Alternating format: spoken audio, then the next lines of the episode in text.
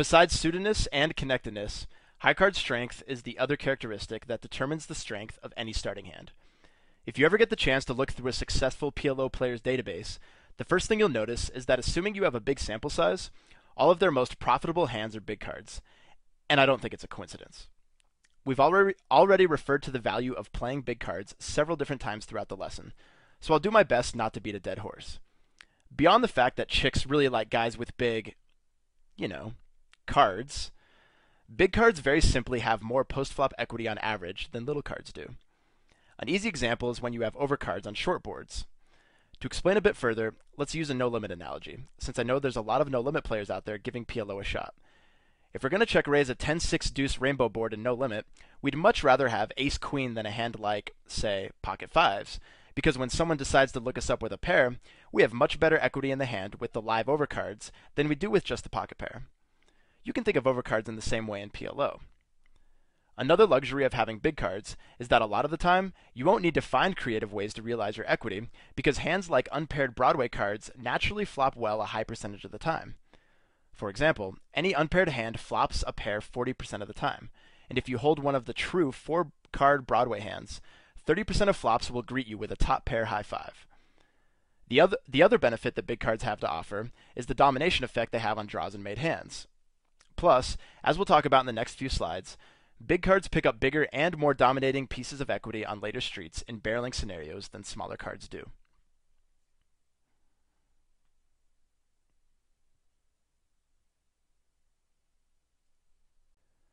One of the first video series I ever watched on PLO was Vanessa Selbst's 2x6 series on Deuces Cracked. In one of the videos, she talks pretty extensively about how much pairs suck and why you should stay as far away from them as possible. Well, I know Vanessa is one of the sickest players around, and it definitely wasn't her intention for me to take that away from the lesson. But in a lot of ways, what she said was right. Pairs definitely go down in value in many different situations in PLO. And the biggest reason is because having a pair in your hand reduces the smoothness of your post-flop equity distribution. Having a pair in your hand takes away from your two pair outs if you flop a pair with your side cards. It reduces the likelihood that you'll make a straight, and unless they flop a set, they generally don't win at showdown nearly as often as they do in no limit. We'll talk more about the big pairs in a second, but for now what I want you to realize is that the middle pairs from jacks down to sixes are only playable if you have some backup to go along with it. And when I say backup, I mean they have other ways to win the pot besides flopping a set, like making straights and flushes. The biggest problem with pocket pairs like nines through jacks, and to a degree queens, is that when you do flop a set, people stack off ranges have a ton of equity against you, or they have you absolutely crushed. For example, on a board like Jack 10 6 two tone, holding a bare set of jacks without any redraws is a pretty dangerous situation, because even if you don't get all of the money in on the flop, the board is likely to get very scary if you don't fill up, and even on the non-straight boards, people will have tons of equity against you on boards like Jack 10x, Jack 9x, and Queen Jack X. Plus, you can easily be oversetted as well. That being said, hands like Jack Jack 9 8 double suited, Queen Queen 10 9 double suited, and 9 9 8 7 single suited can flop huge combo draws like sets and straight draws, sets and flush draws, and so on. The more marginal ones, like 7754 double suited and 8896 single suited, are easy folds from early position and pretty easy opens from late position. Speaking of pocket pairs, here's some top set data that you'll find useful. It's important to point out that what I'm saying here isn't that kings flops a set 80 to 85% of the time.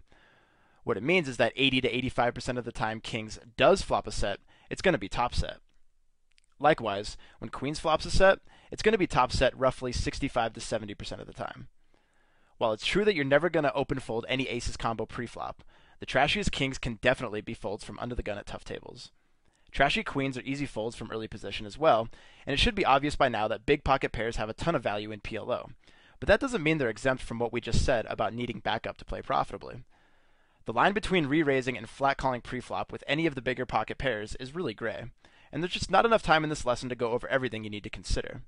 But what I can say is that their raw preflop equity, as well as their equity distribution postflop, improves a lot depending on how much backup you have, and it becomes more important the lower your pocket pair is.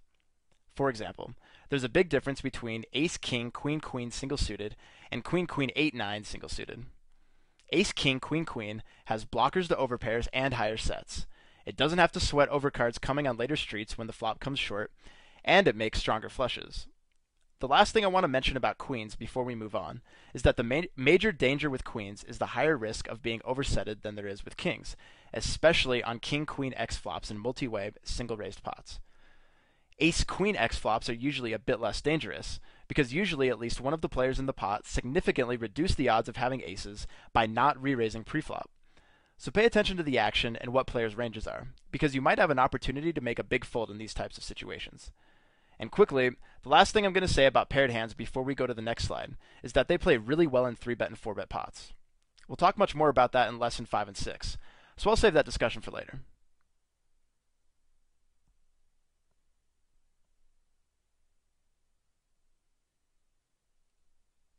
Now, what kind of lesson would this be if we didn't learn a couple of new definitions? Pay close attention to these because we're going to be referring to them a lot throughout the lesson. Polarity gets a lot of flair in the forums, and it's a term that's used interchangeably in a variety of scenarios in poker. For example, in the core PLO concepts, we discussed the differences between hands that have polarized and smooth equity distributions. You can also say that someone has a polarized check raising range on the flop, meaning that they either have the nuts or complete air. In this case, according to the definition in Tom Chambers' book Advanced PLO Theory, polarity is a measure of the proportion of a hand's strength that comes from its top 10% of flops compared with its top 30% of flops. For example, King King 7 Deuce Rainbow has very high polarity because it flops very strong on 10% of flops, but typically very weak on all other flops. Polarized hands typically like deep stacked multi-way pots, and if you need a reminder for why this is, then I suggest going back to the core PLO concepts. Polarized hands look similar to the ones you see here on the screen, and remember that polarized hands generally do one thing very well in terms of suitedness, connectedness, and high card strength.